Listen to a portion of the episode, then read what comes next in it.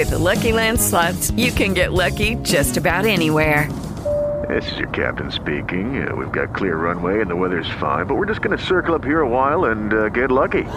No, no, nothing like that. It's just these cash prizes add up quick. So I suggest you sit back, keep your tray table upright, and start getting lucky. Play for free at LuckyLandSlots.com. Are you feeling lucky? No purchase necessary. Void where prohibited by law. 18 plus terms and conditions apply. See website for details. Okay, round two. Name something that's not boring. A laundry? Ooh, a book club. Computer solitaire, huh? Ah, oh, sorry. We were looking for Chumba Casino. That's right. ChumbaCasino.com has over 100 casino style games. Join today and play for free for your chance to redeem some serious prizes. ChumbaCasino.com. No purchase necessary. Full prohibited by law. 18 plus terms and conditions apply. See website for details.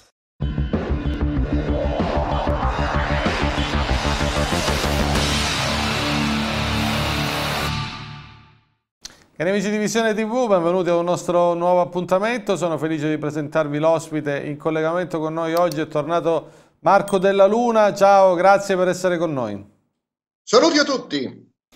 Eh, negli ultimi mesi, negli ultimi anni abbiamo cercato di approfondire il perché un certo sistema di potere avesse deciso di limitare in maniera così selvaggia i diritti di cittadini eh, inermi cavalcando la cosiddetta ansia psicopandemica. Adesso Marco, il clima sembra essere leggermente cambiato e eh, abbiamo notato ieri Conte e Speranza molto agitati in aula nel mentre si votava l'istituzione di una commissione bicamerale d'inchiesta. È vero che in genere in Italia le commissioni bicamerali vengono fatte per affossare e non per affrontare i problemi, però insomma eh, questo è un primo passo. Ecco, tu cosa pensi che possa venire fuori da questi lavori?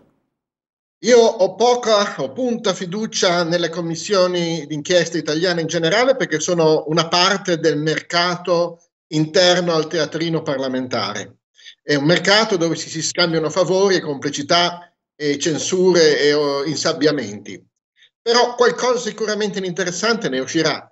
Eh, voglio far presente che noi abbiamo eh, acquisito come dati ormai notori un'attività di autonascondimento da parte del governo, dell'AIFA in particolare, del governo attraverso l'AIFA, dei dati sugli effetti avversi all'inizio, cioè nel febbraio-marzo del 2021, circa appunto gli effetti avversi dei cosiddetti vaccini, e abbiamo a tutt'oggi il permanere di azioni di occultamento della verità dei dati, come quella che eh, ha portato alla proibizione della diffusione dei dati sui malori improvvisi.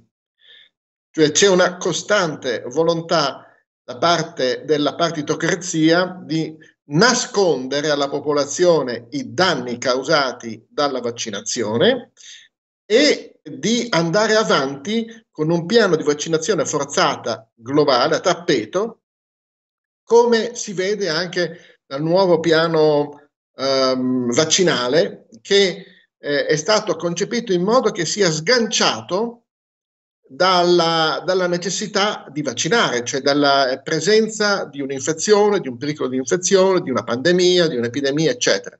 Si deve vaccinare perché è, è stato stabilito di vaccinare, evidentemente da un'autorità superiore a quella dello Stato italiano e alla quale lo Stato italiano non può che obbedire servilmente.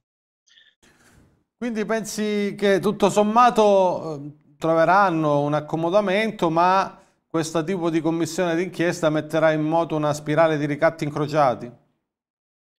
Di ricatti, di trattative, di mercanteggiamenti. Mm, ma il padrone, colui che dice ciò che il protettorato Italia deve fare, o il gastaldato Italia deve fare, se vogliamo usare un termine di Paolo Diacono della Storia Langobardorum, eh, il padrone rimane al di sopra di questi mercanteggiamenti eh, e il padrone ha la testa negli Stati Uniti ed è per questo che la sentenza di cui tu vuoi che parliamo non è eh, una allora sentenza. Entriamo nel cuore del ragionamento di oggi perché è di qualche giorno fa una sentenza molto importante di un giudice americano che ha bastonato a sangue l'amministrazione Biden. Adesso vi faccio vedere qualcosa. Prego Marco.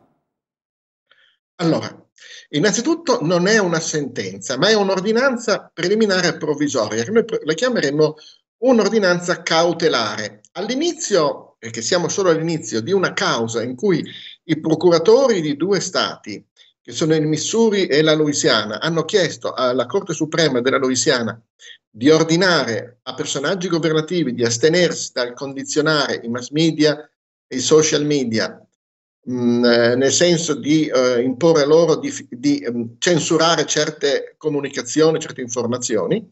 All'inizio di questa causa, il giudice mh, mm, Terry Doughty ha emesso un provvedimento provvisorio che dice siamo solo all'inizio, ma allo stato degli atti sembra proprio che i ricorrenti, questi due procuratori generali più altri cittadini, medici, consumatori, eccetera, abbiano fondate, eh, are, likely to succeed, cioè abbiano, verosimilmente avranno successo, vinceranno la causa in base a, a, a ciò che al materiale oggi disponibile. Perciò io ordino a una serie di personaggi del governo, cominciando con Biden, di astenersi dal condizionare o cercare di condizionare in ogni modo i mass media, i social media, le piattaforme, Twitter, eccetera, nel senso di censurare certe comunicazioni, certe informazioni.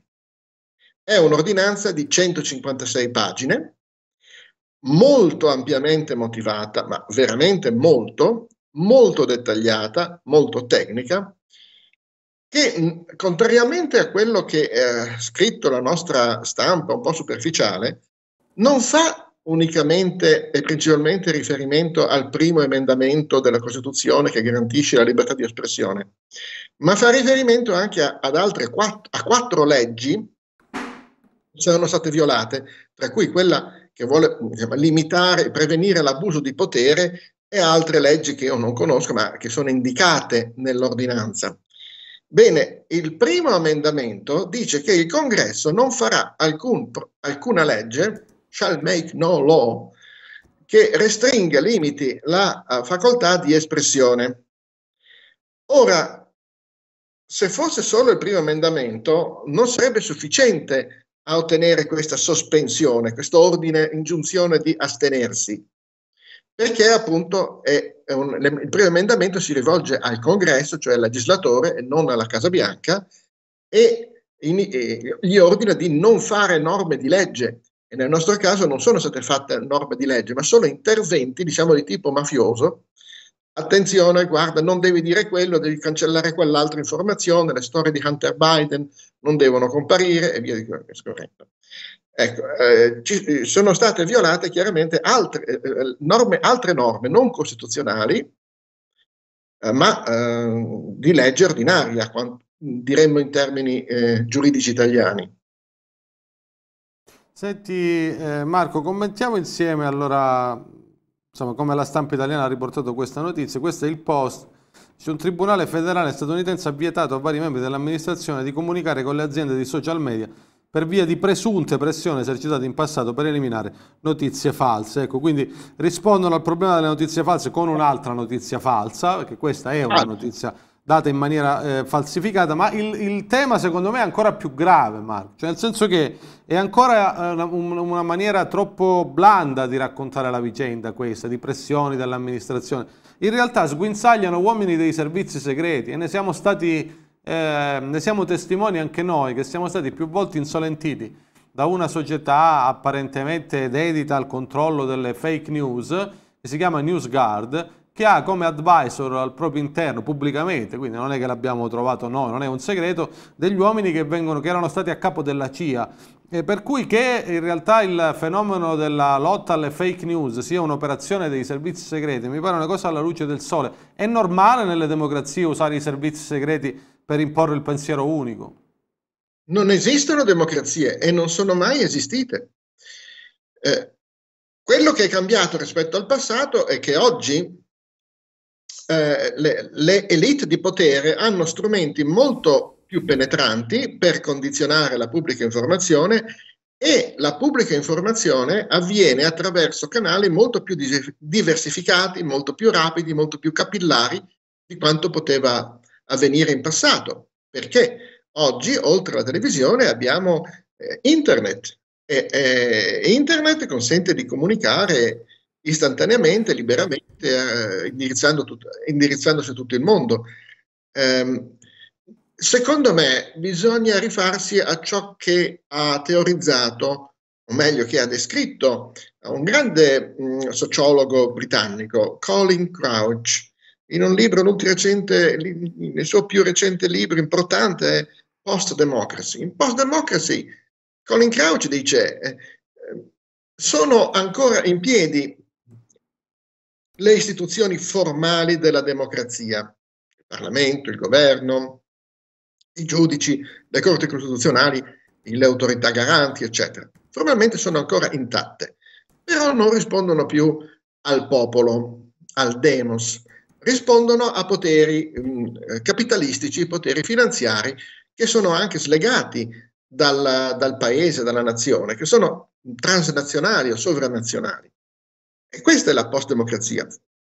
La, l'immagine, la, la, forma è ancora quella della, della, cosiddetta democrazia, che era una, in realtà una plutocrazia. Ma oggi eh, queste forme ignorano gli interessi e la volontà del popolo e si rivolgono al popolo solo per condizionare il suo modo di pensare, per formattarlo, per canalizzarlo, per impedire che, sia, uh, che venga posto a conoscenza di certe cose, per facilitare diciamo, la sua gestione. È la società uh, amministrata, gestita, preconizzata uh, dal, dal sociologo tedesco ebreo Max Horkheimer già nel 1934.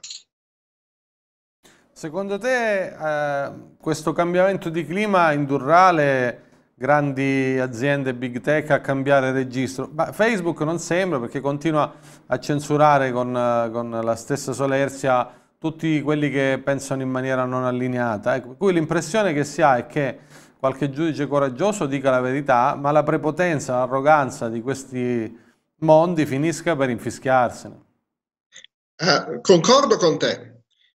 Negli Stati Uniti abbiamo però uno Stato federale, realmente federale, dove sta- i singoli Stati federati conservano una certa sovranità e eh, vi sono diversi Stati repubblicani, tradizionalmente profondamente repubblicani, come la Florida e altri naturalmente, che eh, stanno già emanando leggi che noi chiameremo di disconnessione, cioè leggi che garantiscono che qualora lo Stato federale, cioè Washington, il Congresso, approvi leggi che impongono, che so, di nuovo il lockdown o di nuovo la vaccinazione, queste leggi non avranno effetto sul territorio degli stati in questione. Eh, quindi stiamo assistendo a una forma di eh, Ecco, c'è un problema con il collegamento con eh, Marco della Luna. Ecco, eh. ecco, non ti sentivamo Marco, abbiamo perso gli ultimi dieci secondi. Eh, dicevo, stiamo assistendo a una forma di uh, disconnessione, di manifestazione chiara di sfiducia totale e radicale da parte di mh, numerosi stati rispetto al governo centrale. Peraltro, eh, sappiamo anche che sia il giudice che, ehm, che ha emanato l'ordinanza in questione, cioè Terry Doughty, che eh, il procuratore generale della, della Louisiana sono repubblicani. Louisiana è uno Stato repubblicano, il giudice è, e il procuratore ricorrente sono repubblicani. Perciò c'è chi ha detto che questa è un'operazione dei repubblicani. Sì, è vero che è un'operazione dei repubblicani, ma che cosa vuol dire? Che i repubblicani uh, stanno cercando di portare la legge o di usare il potere a proprio vantaggio contro i democratici? Ma questo è esattamente quello che fanno anche i democratici, a proprio vantaggio contro i repubblicani. Noi dobbiamo prendere atto, se siamo adulti, che nell'attuale società, nell'attuale sistema di potere, di gestione del potere, non ci sono poteri neutrali, non c'è una uh, stampa, um, ci sono mass media indipendenti da interessi economici e politici. Sono tutti condizionati, ciascuno cerca di portare l'acqua al proprio mulino anche se eh, tutti pretendono di essere neutrale, di essere tutore della legalità, di essere tutore della veridicità e di voler solo reprimere, eh, nas- eh, cancellare, oscurare le fake news che possono danneggiare la popolazione generale. Non è vero. Sono, sono essi stessi che decidono ciò che è fake e ciò che non è fake, ciò che è bene e ciò che è male. E lo decidono non in base all'interesse collettivo o alla veridicità o alla legalità, lo decidono in base all'interesse loro proprio, di parte. Noi dobbiamo essere consapevoli che ci muoviamo in un orizzonte di partigianerie contrapposte. Marco, eh, è chiaro ormai che intorno al Covid è stata costruita una narrazione in tanti angoli del mondo, però funzionale a cambiare l'ordine delle cose secondo un piano che era politico, non di tutela sanitaria. Possiamo dire oggi che questo piano è riuscito, è fallito o è riuscito in parte? È riuscito in parte. La gran parte della popolazione nel mondo e in Italia ha ottemperato è stata raggiunta dalla campagna di um, condizionamento e di intimidazione, ha avuto paura, si è sottomessa. Vediamo anche che molti oggi eh, che si sono vaccinati, che hanno creduto, eh, sono riluttanti a eh, ricredersi perché è sempre difficile ammettere di essersi sbagliati su cose importanti e magari di aver fatto un danno grave non solo a sé ma ai propri figli e conosco casi, direttamente conosco casi di questo tipo. Um, peraltro abbiamo direi un, circa un 20%, cioè che dice il 30% della popolazione che invece non ha creduto, non ha bevuto oppure ha aperto gli occhi.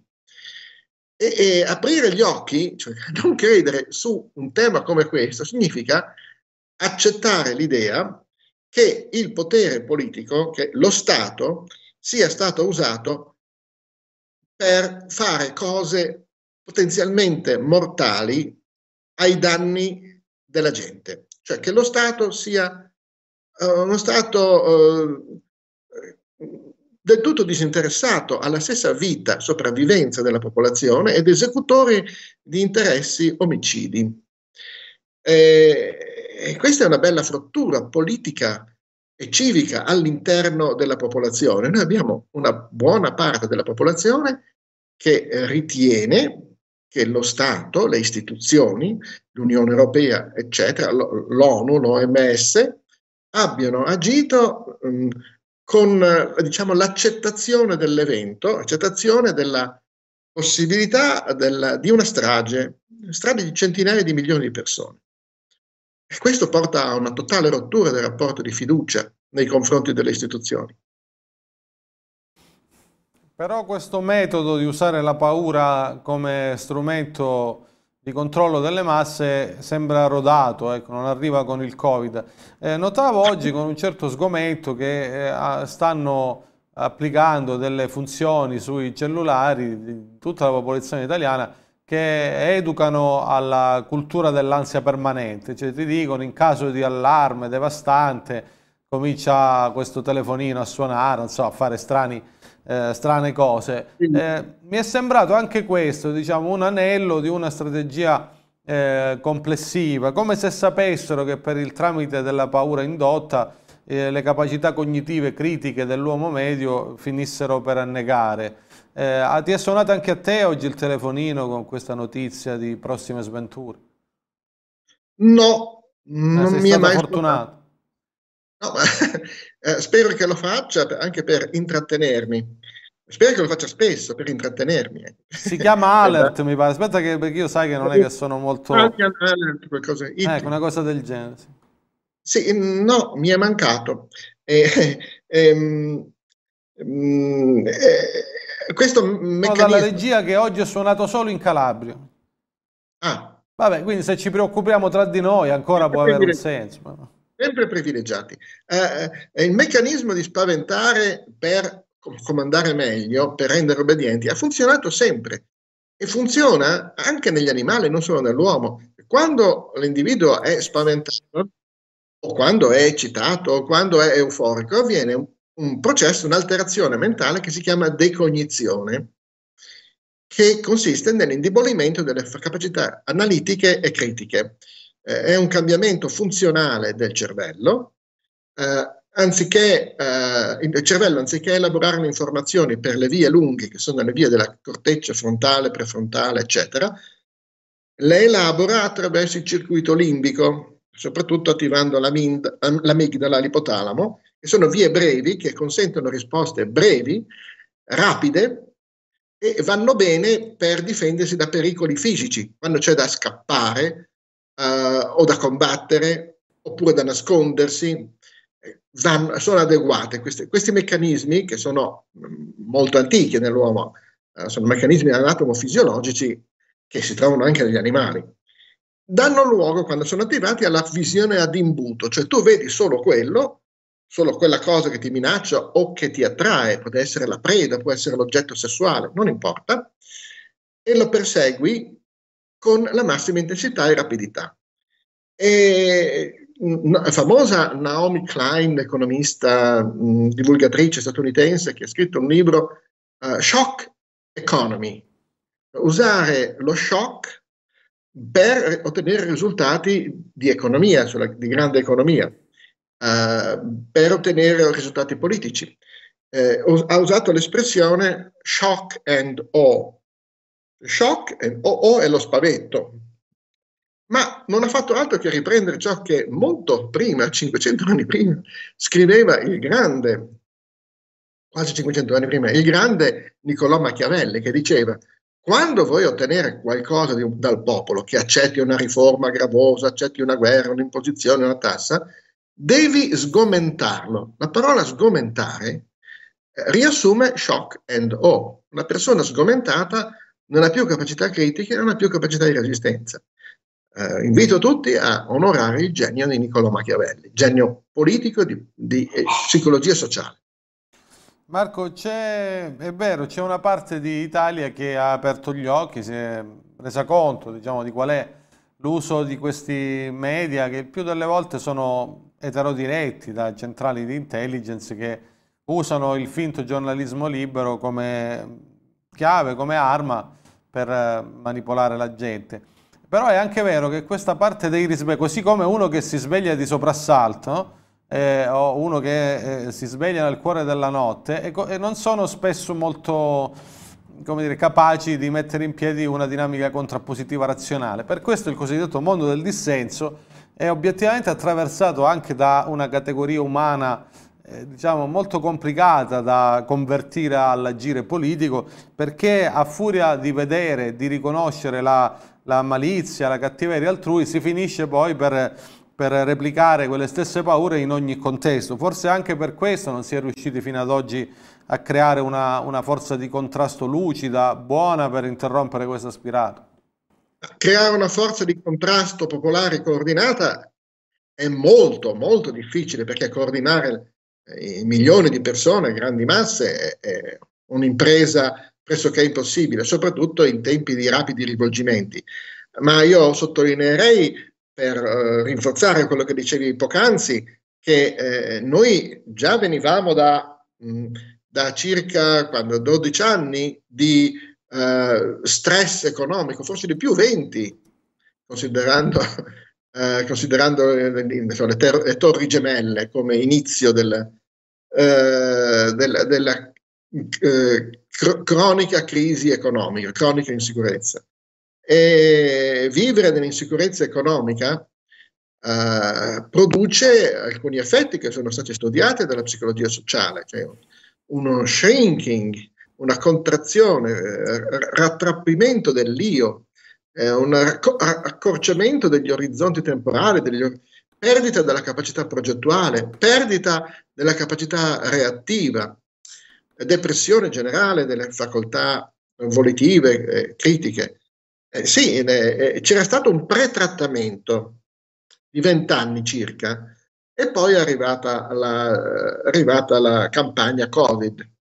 Sì, io però, eh, eh, perché sono profondamente d'accordo con ciò che hai detto, proprio eh, nella fase finale del, di questo tormentone ho scritto un libretto Ecco, stavo arrivando proprio a questo, facciamolo vedere in copertina, eccolo qui, Gregge e Potere, il libretto rosso delle pecore eh, nere. Eh, prego Marco, spiega a chi ci ascolta qual è la tesi che sostieni in questo lavoro.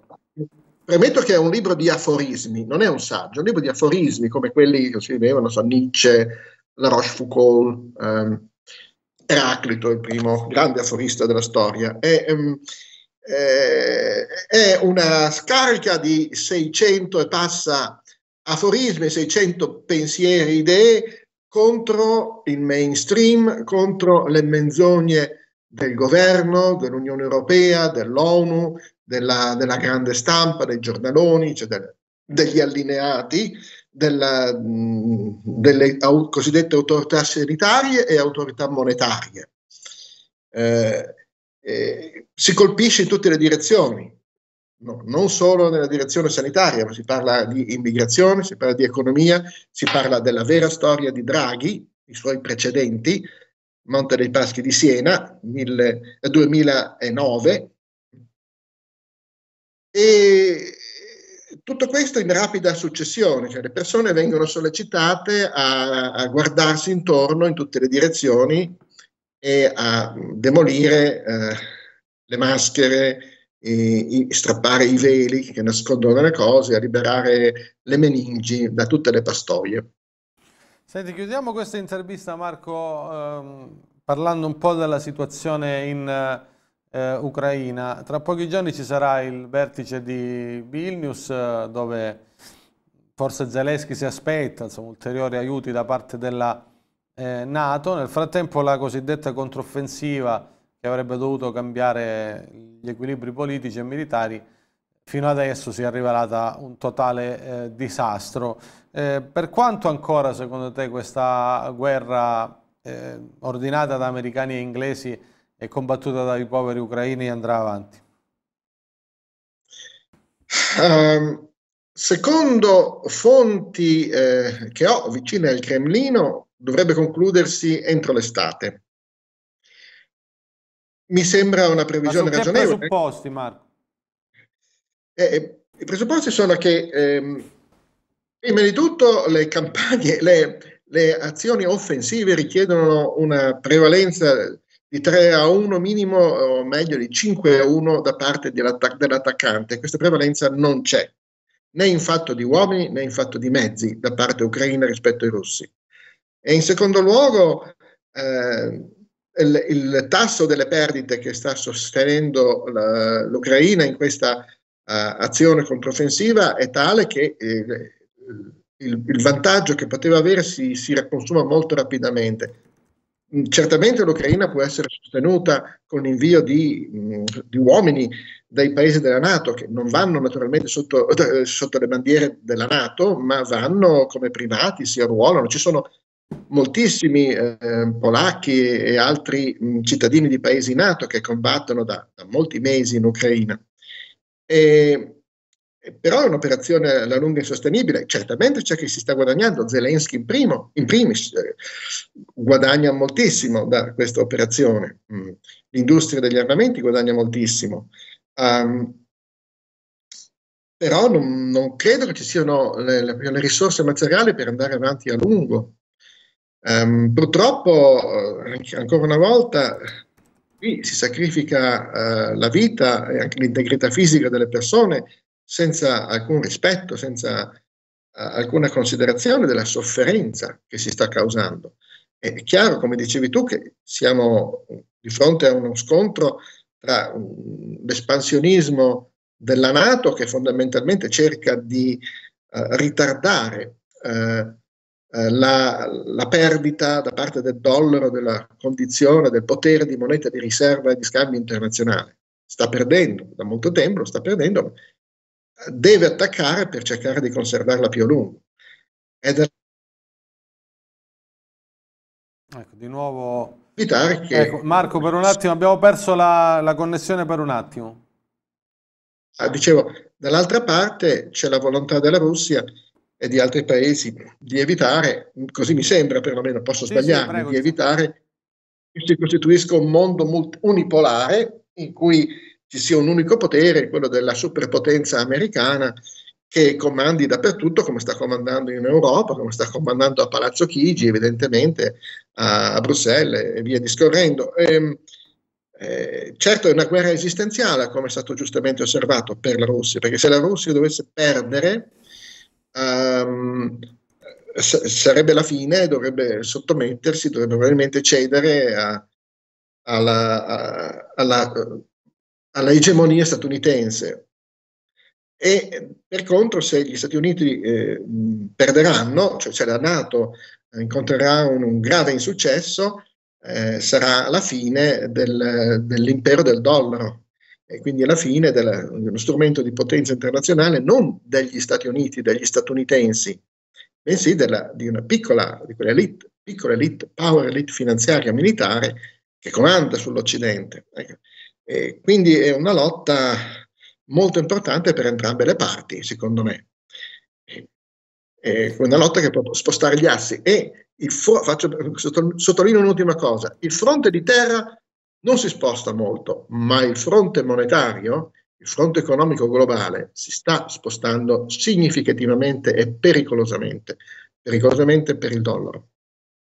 Un'ultima domanda rispetto a quello che è accaduto in Russia il 24 di giugno. Ecco, tu so che sei un uomo insomma, di ampie eh, vedute, di interessi anche di questioni dire, metafisiche ecco, e simboliche. Qualcuno ha notato eh, che Prigozhin ha provato a fare questa operazione proprio il 24 giugno, cioè nel giorno di San Giovanni, che è un giorno caro insomma, a tutti quelli che si interessano di massoneria e esoterismo. Oggi notavo che venivano pubblicate le immagini della presunta villa di Prigozhin che in stile Tototruffa eh, cambiava immagine con la barba senza, con gli occhiali, sembrava mancasse solo Nino Taranto e poi la scena era identica, eh, però ho notato pure che nel pavimento di, di Prigozhin era scacchi, altro messaggio insomma, che richiama al mondo uh, lato mistico. Eh, secondo te questo Prigozhin è come dire, una pedina dentro qualche associazione massonica sovranazionale? C'è chi dice che lo stesso Putin sia un altissimo apicale esponente di una certa log- superloggia massonica. Io non lo so. E faccio notare che sicuramente eh, c'era un rapporto di eh, confidenza tra eh, Putin e Prigozhin, come tra Prigozhin e Lukashenko. Eh, Putin non aveva fatto bisogno di Lukashenko per mediare con Prigozhin.